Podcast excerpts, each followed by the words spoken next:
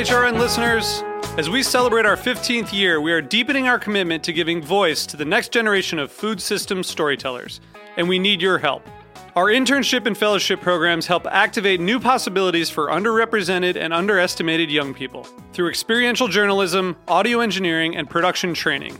Through these unique programs, H R N helps food equity stewards build essential workforce readiness skills that expand their potential and foster economic mobility.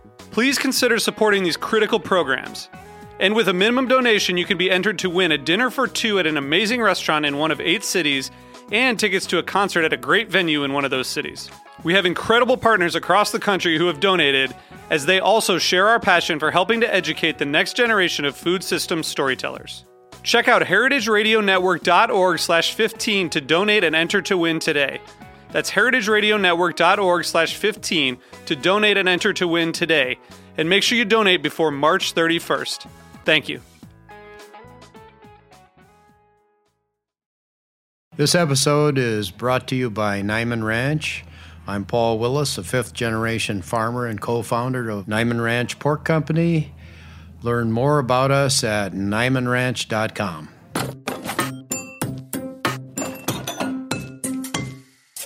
Hardcore is a new series from Heritage Radio Network. Over six episodes, we're taking a close look at the rebirth of American cider. Really, it wasn't until about ten years ago that cider started to be revitalized in the United States. From the science of fermentation. So, yeast. It's a fungus. It's a unicellular fungus. To the magic of terroir. What really excites us is thinking about communicating that very sort of spiritual aspect of knowing a piece of land. We're setting aside our cider donuts to gain a deeper understanding of this singular beverage. I love a cider donut. You don't have to have a cider donut with your cider, and I will die on that point. Subscribe to Hardcore wherever you listen to podcasts.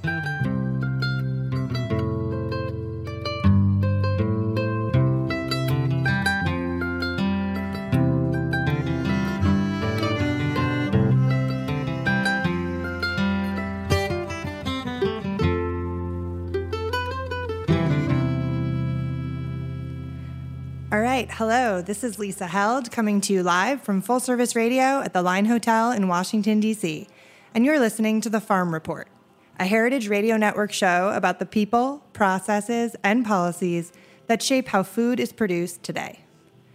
Today's guest is David Haight, the Vice President of Programs for American Farmland Trust, or I'm going to say A F T. It's going to be easier to say that for the rest of the, the episode.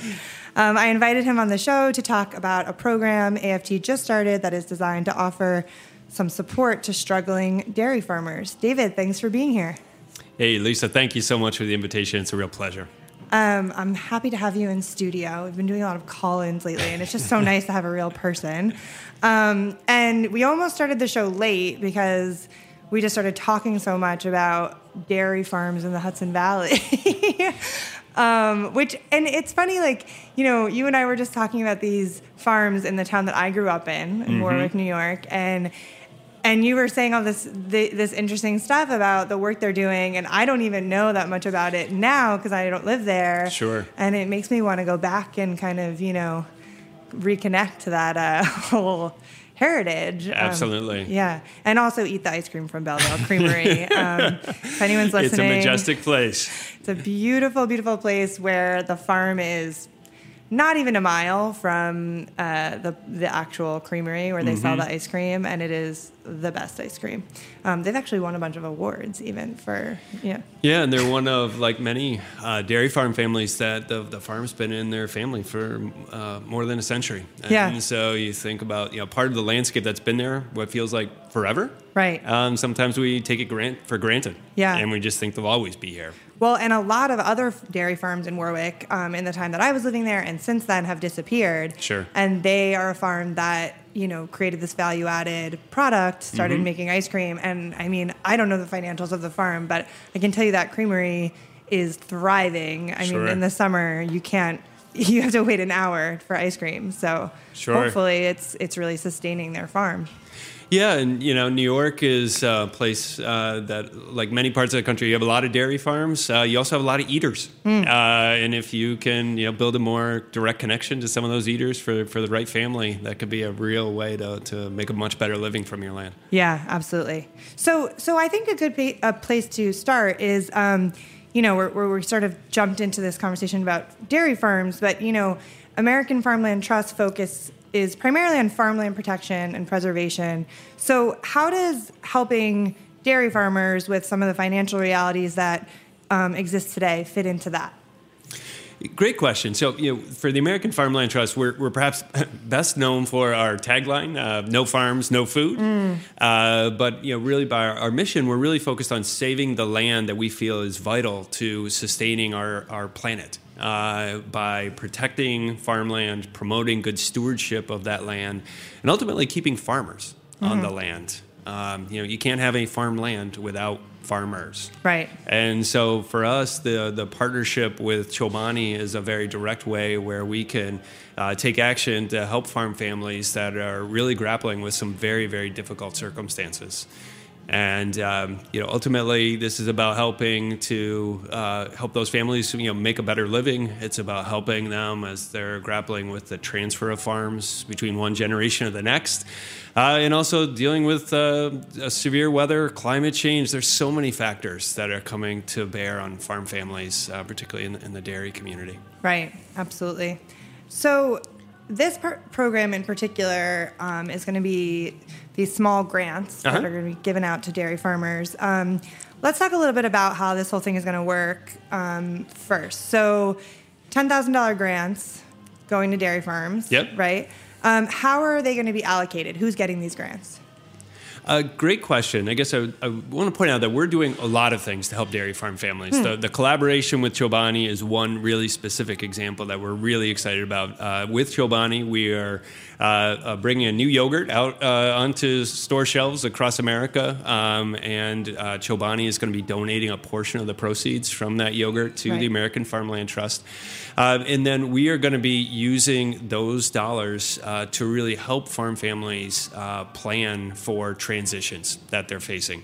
Uh, so those transitions can uh, really take place in, in one of four forms that we're, we want to help families with. Uh, one is uh, with business planning.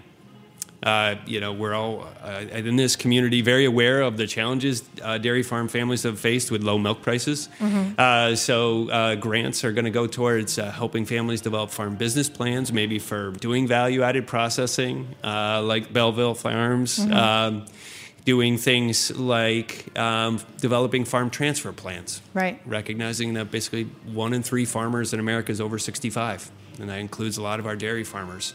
So one of the challenges people are, are grappling with is, you know, given the low milk prices and the current economic environment, how do we plan for what's going to come next? Um, so and- it could be a transition even out of dairy.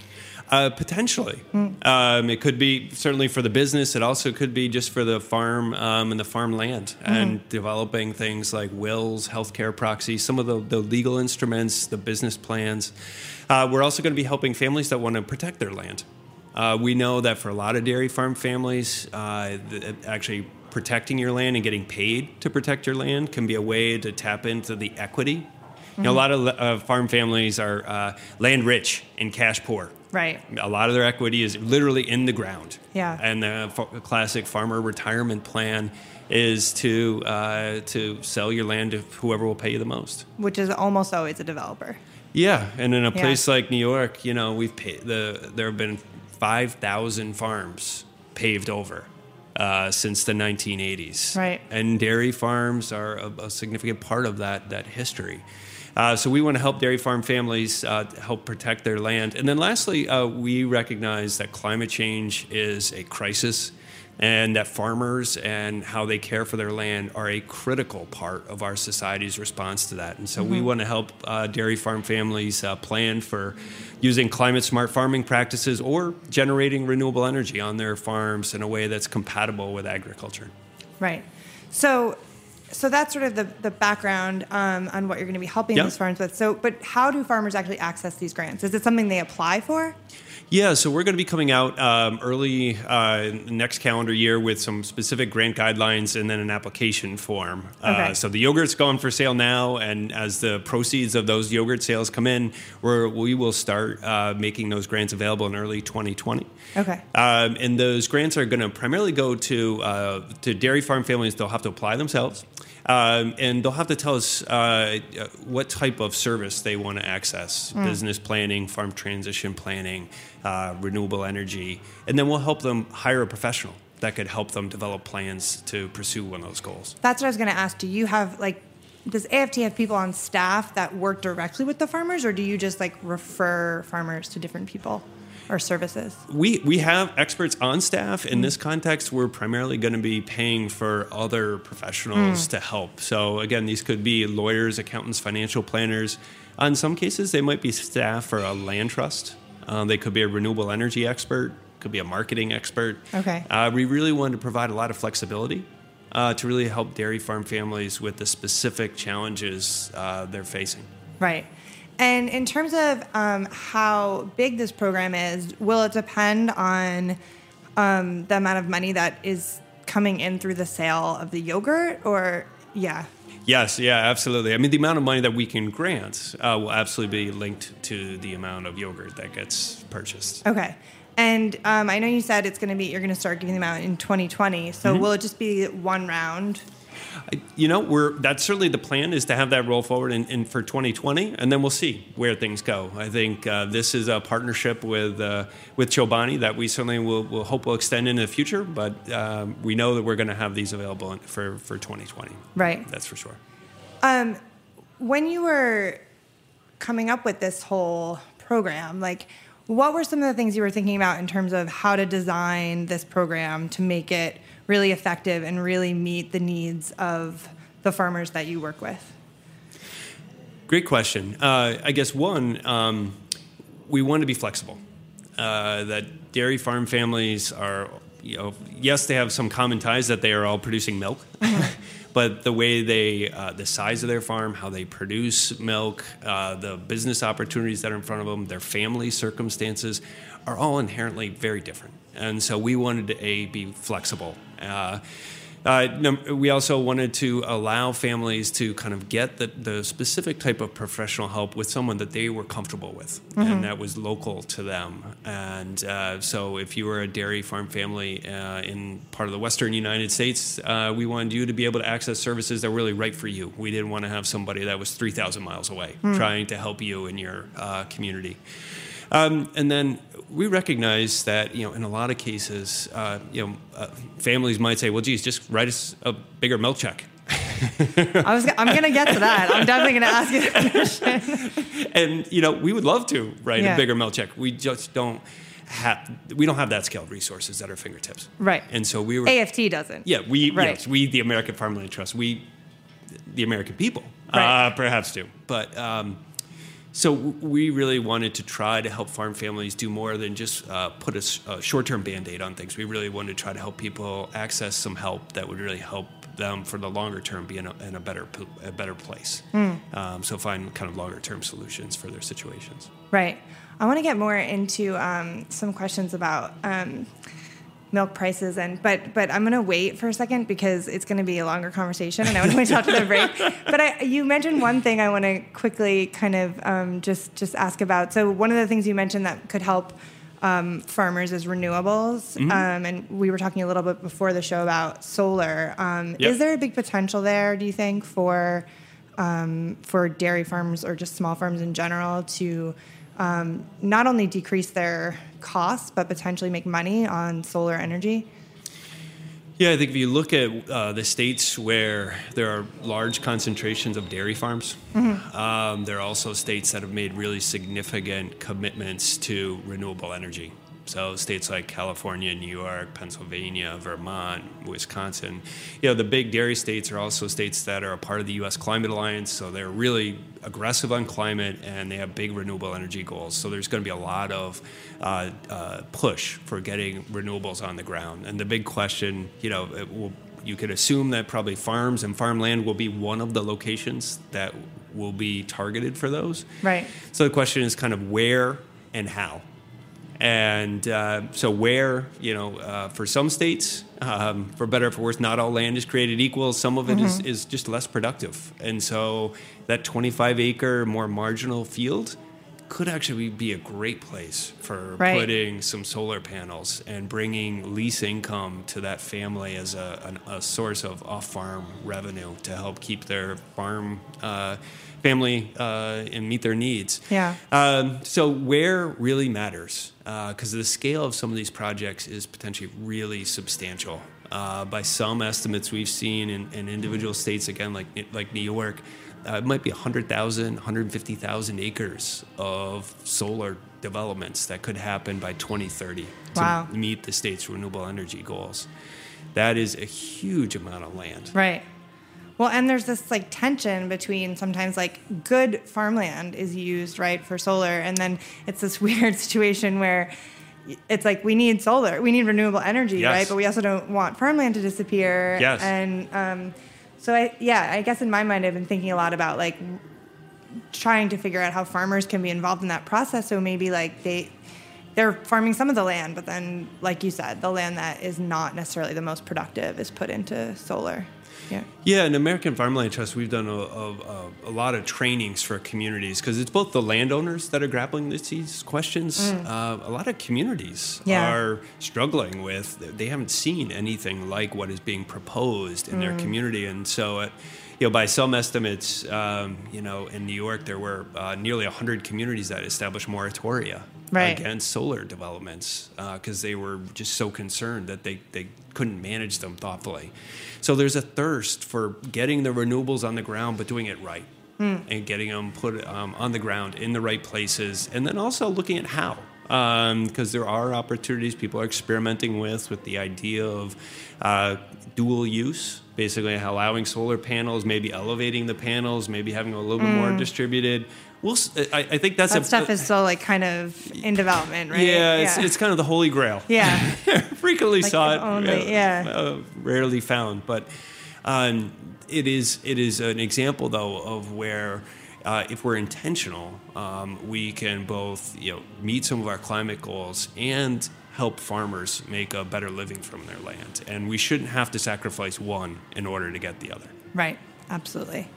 Um, okay, I think that's a good place. We're going to take a little break. When we come back, more with David Haight from American Farmland Trust.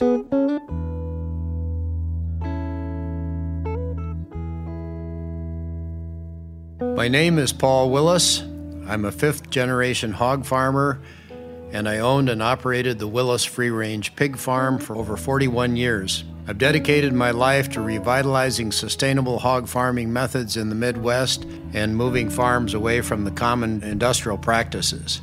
In nineteen ninety-eight, I established the Niman Ranch Pork Company.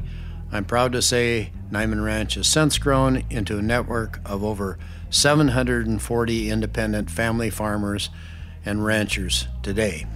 At Niman Ranch, our animals are raised with care. We believe that the quality of an animal's life impacts the quality of the meat. Our high standards were developed with the help of animal welfare expert Doctor Temple Grandin and are among the strictest in the industry. All of our animals live outdoors or in deeply bedded pens, and they're never given antibiotics or added hormones ever, and are only fed a high-quality one hundred percent vegetarian diet. Whether they're raising hogs, cattle, or lamb, Niman Ranch farmers and ranchers share our commitment to traditional farming, raising livestock in the way our parents and grandparents did, and supporting our rural communities. We share a common belief that humane and sustainable methods produce the best possible flavor. Learn more about our work at Niman Ranch at niman ranch dot com. Are you enjoying this podcast? Heritage Radio Network has plenty more. It's Todd Shulkin, the host of Inside Julia's Kitchen here on H R N. Inside Julia's Kitchen carries on Julia Child's legacy of introducing the brightest lights in the food world to a wider audience, just as Julia did from her home kitchen. Look for Inside Julia's Kitchen wherever you listen to podcasts and on heritage radio network dot org. All right, we're back. This is Lisa Held. You're listening to The Farm Report on Heritage Radio Network. I'm here with David Haight from American Farmland Trust. We've been talking a lot about um, some of the struggles farmers are facing, farmland preservation, and specifically this partnership that A F T is working on with Chobani. Um, and leading up to this episode, I've been thinking a lot about um, this partnership, and actually, funny enough, like, Chobani was just like in the news yesterday for mm-hmm. a bunch of um, new things they're doing, including oat milk, which is a whole other thing we could get into. But they're also, I think, going to do fluid milk and not just yogurt.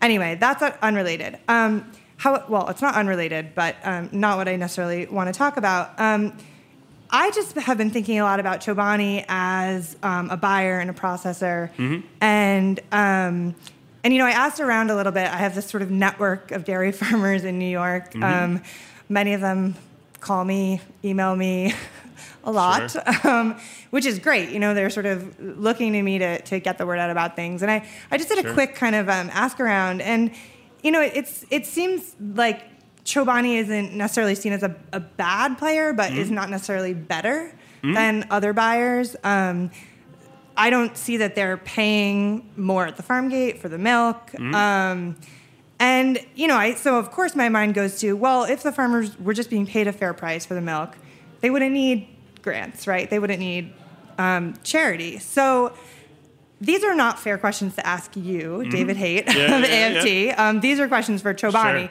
Like, why why aren't you paying more for the milk rather than donating um, money that will then go to the farmer? But I want to, I want to, I, I feel like we need to talk about it, and I'm just curious um, if you can talk a little bit about if it's something you considered in terms of setting up the partnership. Yeah, it, it absolutely was. I think uh, corporate partnerships uh, for a charity are incredibly powerful opportunities. Um, they can also be uh, uh, fraught with uh, peril. Right. Uh, so you you want to enter into them uh, very carefully and very intentionally. Right. Um You know, Chobani represents one of those places of actual of growth and consumption of dairy products. So right. you're, it is true. Um, actually, I, I won't speak to the price that they pay their, their producers. I haven't seen um, that, that breakdown, but uh, the amount of milk that's used in New York for Greek yogurt, we're the largest Greek yogurt right. producing state in the country now. Um, absent that, with the reduction in, in American consumers and drinking, like people aren't drinking milk, but they yeah. are eating yogurt. Yeah, so uh, they're creating a market that mm-hmm. these dairy farm dairy farm families absolutely need. Right. Um, and the, the the milk marketplace is uh, a place fraught with peril, that small changes in demand or changes in supply can have huge impacts right. on price. And it it is uh, hard, I think, for the average American to imagine going to work for two years and working overtime shifts and then actually to end up with having lost losing money, significant amounts of money. Right. That's a hard Uh, place for the average, you know, American to to, gra- to put yourself in those shoes. Mm-hmm. Um, but that's where, you know, many dairy farm families have been. Right. And so uh, do we need marketplace solutions? Yes, absolutely. Yeah. Uh, I also, though, uh, think that there is a, an important place, in addition to those marketplace solutions, for charity. Uh, because farmers provide a lot of value to the public that doesn't get reflected in their milk check. Mm-hmm. Uh, for example, uh, you know, dairy farmers manage nearly twenty million acres of land in America. You know, their decisions about how they care for their land has huge impacts on water quality, on climate change. There are huge values that these families are providing to the public that they do virtually free of charge. Right. And so uh, the public has a direct benefit in helping to keep those farmers on the land, not mm-hmm. just for the sake of those farm families, but for the good of the public. Right. Well, and it, it, so it seems like there's there's we need both, right? Like, in the meantime, you know, if if these families are struggling, A F T can help them face some of those challenges and get, you know, maybe back to a place that is not so difficult. Um, and then, but then long term, um, what are some of the solutions that you're thinking about in terms of just, you know, these small small dairy farms, but just small farms in general, in terms of farmland preservation um, for the future? It's a great question. Um, you know, when you look at, again, the states where there's a lot of dairy farms, there are also states where have been huge, there's huge real estate uh, development pressure. Mm. Um, and it, when farms, you know, feel like they can't make enough money, they feel like they have no other choice but to sell their farm to whoever will pay them the most. Mm. Uh, one of the reasons why the American Farmland Trust has been such a, a, a strong voice for public funding to pay farmers to protect their land is because it gives farmers an option. Yeah. Uh, so the last farm bill uh, put, you know, roughly two hundred million dollars a year into the uh, federal uh, agricultural conservation easement program that provides grants to help farmers across the country in putting permanent conservation easements on their farms. Mm. Uh, we've also been a, a major advocate for states uh, in helping states de- uh, develop those types of programs. twenty-eight states around the country now have those types of dollars available. Uh, in some of those states, like New York, New York just made uh, nearly twenty million dollars specifically available to dairy farm families so that they could protect their farms. Importantly, though, there's a recognition that these projects provide a, an opportunity for equity investment. Essentially, mm-hmm. farmers are tapping into, into the equity in their land, and they're able to uh, protect their farms and use that money for something else. Right. To re- create a retirement fund for mom and dad so kids can buy the farm from their parents. You know, if they want to modernize uh, their uh, dairy infrastructure, if what, they want to move their business in a new direction mm-hmm. uh, and start a new enterprise, this provides them with some of the capital without having to take on more debt. Right. And so those land protection programs can be really critical in helping to capitalize new opportunities for dairy farm families. Yeah. Are there? Are you seeing any interesting new opportunities like um, dairy farms that haven't been able to make it work that are doing new things like growing different crops? Doing like it. That's something people always say to me. Well, why can't they just switch to something that people are buying? It's obviously not that simple. I mean, the infrastructure, the you sure. know, the you have a herd, you have it's just. And, you know, a lot of people, it's also part of your heritage. You've been doing it for generations. Sure. Um, but in the market, are there opportunities that you're seeing that farmers are taking advantage of in terms of, like, things that will, for the long term, allow them to keep the farm more profitable? Yeah, I, I think there are a lot of different answers. There mm. will be no single one that's going to be the most impactful for any farm family. Right. Um, certainly, we see some families that are doing things, you know, particularly on the smaller side. You know, they're doing value-added processing. Mm. Uh, you know, there are some shining stars of examples of, you know, kind of direct, you know, people bottling milk again and doing direct yeah. retail. Uh, some are developing new income streams. That's where things like renewable energy and some of those other uh, revenues uh, can be really meaningful uh, for dairy farm families. Uh, we see also, you know, um, certainly uh, in, in parts of the country, uh, farmers starting new types of uh, uh, cooperatives to uh, process their dairy products and retain some of the geographic identity mm. of the place uh, where they're producing them. So being able to uh, tap into some different type of uh, institutional markets. Uh, so you see a lot of pathways going forward for dairy farm families. Um, are any of them easy? No. Mm-hmm. Uh, and you're, you are totally right, Lisa, that, uh, if you had hundreds of thousands of dollars, potentially millions of dollars tied up into buildings, animals, equipment, and right. then you had all of this incredible knowledge about how to produce something, uh, it, it can be hard to change. And, and many families feel like they don't have the, the financial resources. Yeah.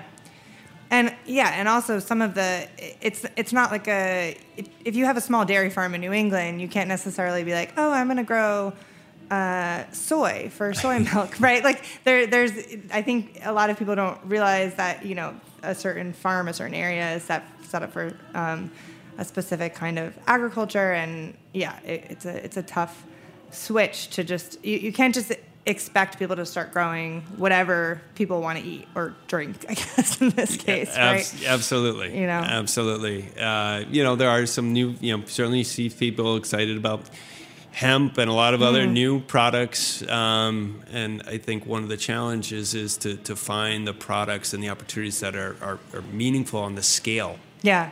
of uh, farming that is associated with dairy, particularly in states like Wisconsin, New York, Pennsylvania, where you know half or more of the farm economy is linked with dairy. This is not a trivial amount of land and economic op- activity that's associated with dairy production. So this is this is a really big part of of, of who we are in a, a farm community in many parts of the country. Yeah, I just saw a guy last week do a presentation about how he was a contract chicken farmer. This might sound unrelated, but it's not. He's a con- contract chicken farmer for twenty years, yeah. growing for Purdue, and got, wanted to get out of it, got out of it. And, you know, one of the big things with chicken farming, it's the same, similar issue to dairy, is that the infrastructure, they have these huge barns. It's like, what sure. are you going to be able to do with that? Sure. And he started growing hemp, mm. and he's doing outdoor hemp, and then he's doing all this indoor growing and, like, seeding and all this stuff in this barn, and he showed pictures of the inside of it. And it was so cool. It was like, oh, here's a really interesting application of this space, you know? And, I mean, it's, again, it's one one example, but it's just...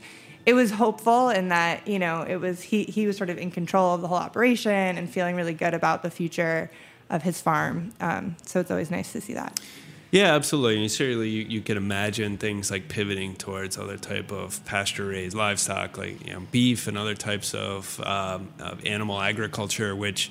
Uh, part of the challenge in, in parts of this country, uh, like the upper Midwest and the Northeast, is that the land actually is, is somewhat limiting. Mm. That um, or uh, it is appropriate for grass and kind of more perennial crops, but uh, you can't just grow vegetables everywhere. Yeah. Uh, and so some of that land is really well suited for, for animal agriculture, and so pivoting towards some of those other opportunities makes makes a lot of sense. Perfect. So before we wrap up... Um, Are there any other projects at A F T related to farmland conservation that we should be looking towards? Boy, there's a lot of things that are on the horizon. Uh, a couple that I'll, I'll, I'll touch on really quickly. Um, uh, first, uh, the American Farmland Trust has been uh, working for the last three years with the uh, United States Department of Agriculture to do the most comprehensive analysis ever conducted of America's farmland. Uh, we've been mapping where the most productive Uh, versatile and resilient uh, land for farming and growing food in this country is, and wow. threats to that land from real estate development and climate change. Uh, so uh, early next year, we're going to be redu- releasing uh, a national report that will include uh, kind of state components for uh, for each one of the states in the country with state-level maps and uh, report cards about how each state is doing and helping to protect that land and keep farmers on that land. So that's going to be a real big deal because yeah. right now um, the world in Washington uh, may feel broken uh, in some ways from a policy perspective. Mm-hmm. And so states are really the laboratories for, for farm and food policy in this country. Yeah. Uh, so that is a big deal. Uh, similarly, uh, the as I mentioned earlier, there are twenty-five states that have joined together in this U S. Climate Alliance, um, essentially to make good on the Paris Climate Treaty. Uh, and those states are going to be the laboratory for action. Mm. And twenty twenty is where they've all promised to develop state climate plans. Um, and so the American Farmland Trust is is helping create tools for those states.